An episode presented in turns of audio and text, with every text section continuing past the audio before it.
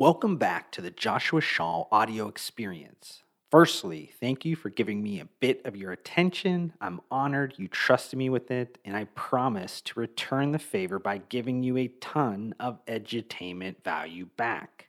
This episode will explain why a pending nine figure Glanbia deal could provide additional firepower for the brand portfolio to sustain its status as the gold standard. Before we get started, I would love if you took 47 seconds out of your day to leave a rating or review on whichever podcasting platform you're currently listening to. This helps me out immensely in terms of extending the reach of my podcast, but more importantly, allows me to make improvements based on your feedback.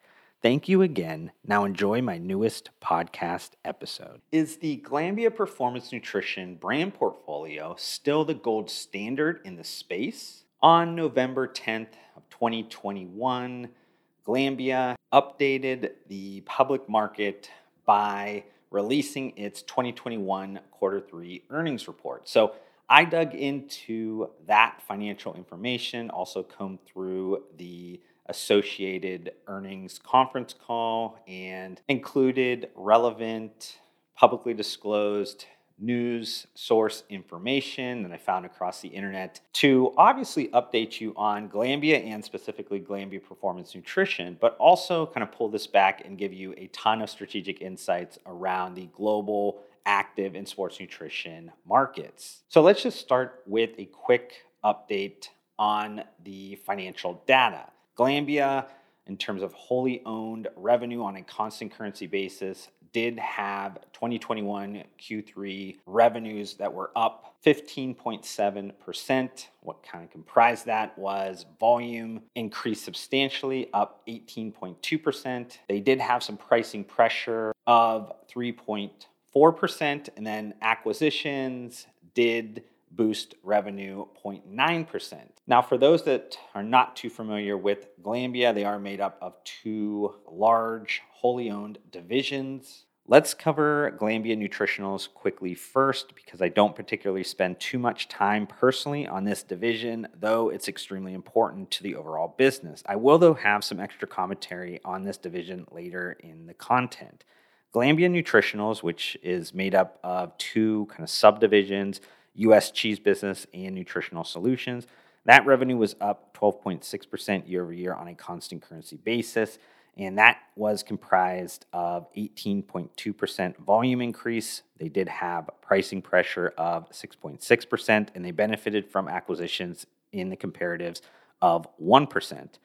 Growth strategy overall in this division is focused around protecting its house, which is mostly the protein solutions business, expanding the core platforms through international innovation and mergers and acquisitions, and focusing on sustainability, strategic partnerships, and global reach. Now, the other division, Glanbia Performance Nutrition, their revenue was up a substantial 23.2% year over year on a constant currency basis, coming from both strong pricing and volume increases at 18% and 4.4% respectively. They also benefited 0.8% from the acquisition of LevlUp, an esports gamer nutrition brand that was announced last quarter.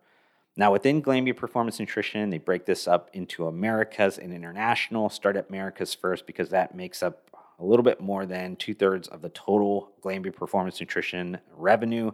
In quarter three of 2021, Glanbia Performance Nutrition's Americas revenue Growth was driven mainly by the performance nutrition brand portfolio as consumption trends have remained robust with growth across all key channels. The lifestyle brand portfolio also delivered growth in the Americas region with the Think and Amazing Grass brands performing well in response to increased consumer mobility and an ongoing focus on health and wellness.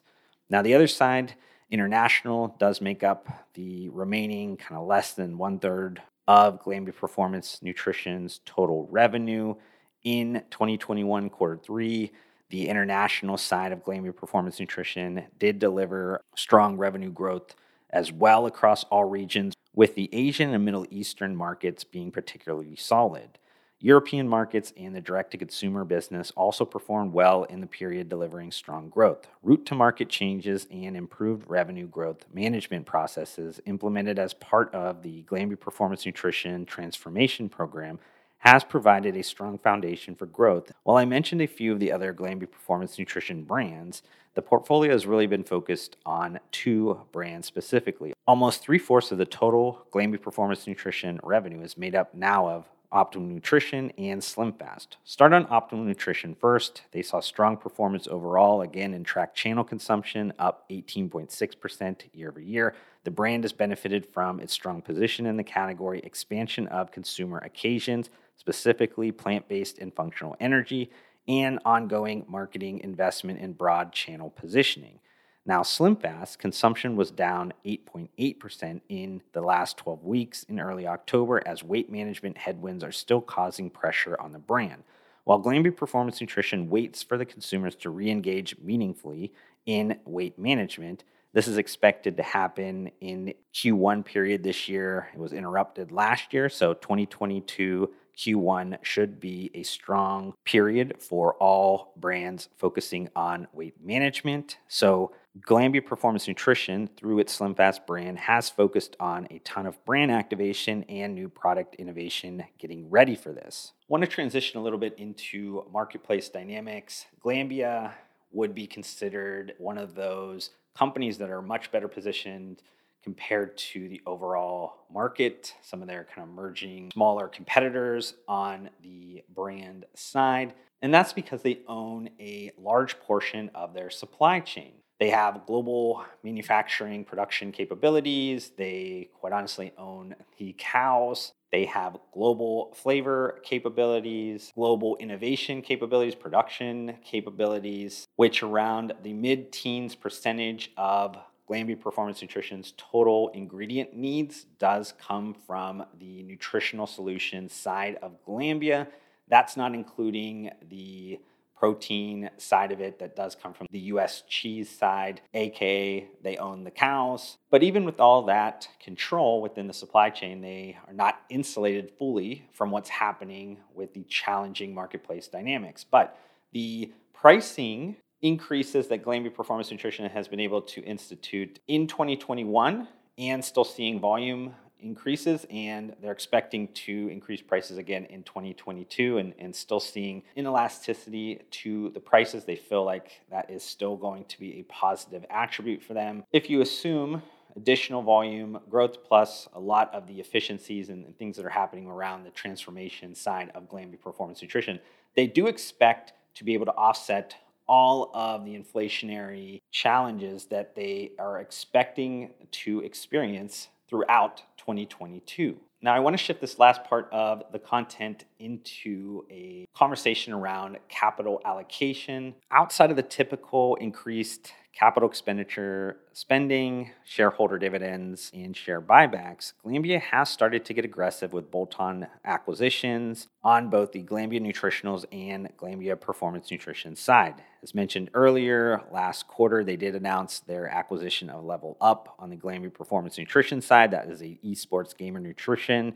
business. But they also announced this quarter that they acquired a U.S. food ingredients company, PacMoore, for $52 million. PacMoore has production and innovation facilities in Indiana and Illinois and provides a number of solutions for the healthy snacking category. Now, that's all great and well, but what will push some of their appetite for M&A further? Glanbia has been strengthening its balance sheet and that will continue to happen off of its organic operations. But they're going to need something a little bit bigger to push some of the leverage ratios down for investors to be comfortable with them going out and doing something very large in the mergers and acquisitions market. And Glanbia actually announced that in a coinciding press release with Glanbia having the intention to sell its 40% holdings in Glanbia Ireland to Glanbia Co-op for about 350 million USD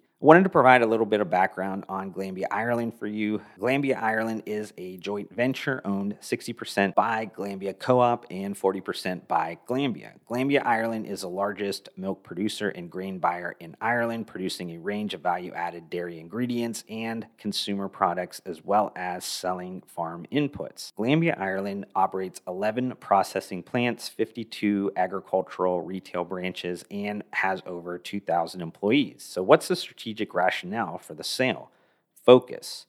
This is the next stage of Glanbia's transformation journey, which is focused on driving growth through market leading positions as a branded owner and ingredient solutions provider, playing into strong underlying consumer health and wellness trends. Glanbia will increasingly focus on its global nutrition strategy, and the proceeds from this sale will be mostly used for growth opportunities. This will allow them to get aggressive and kind of stay aggressive with bolt on acquisitions if they see those in the market, but also go after very large mergers and acquisitions activity at or above the level of a half a billion dollars.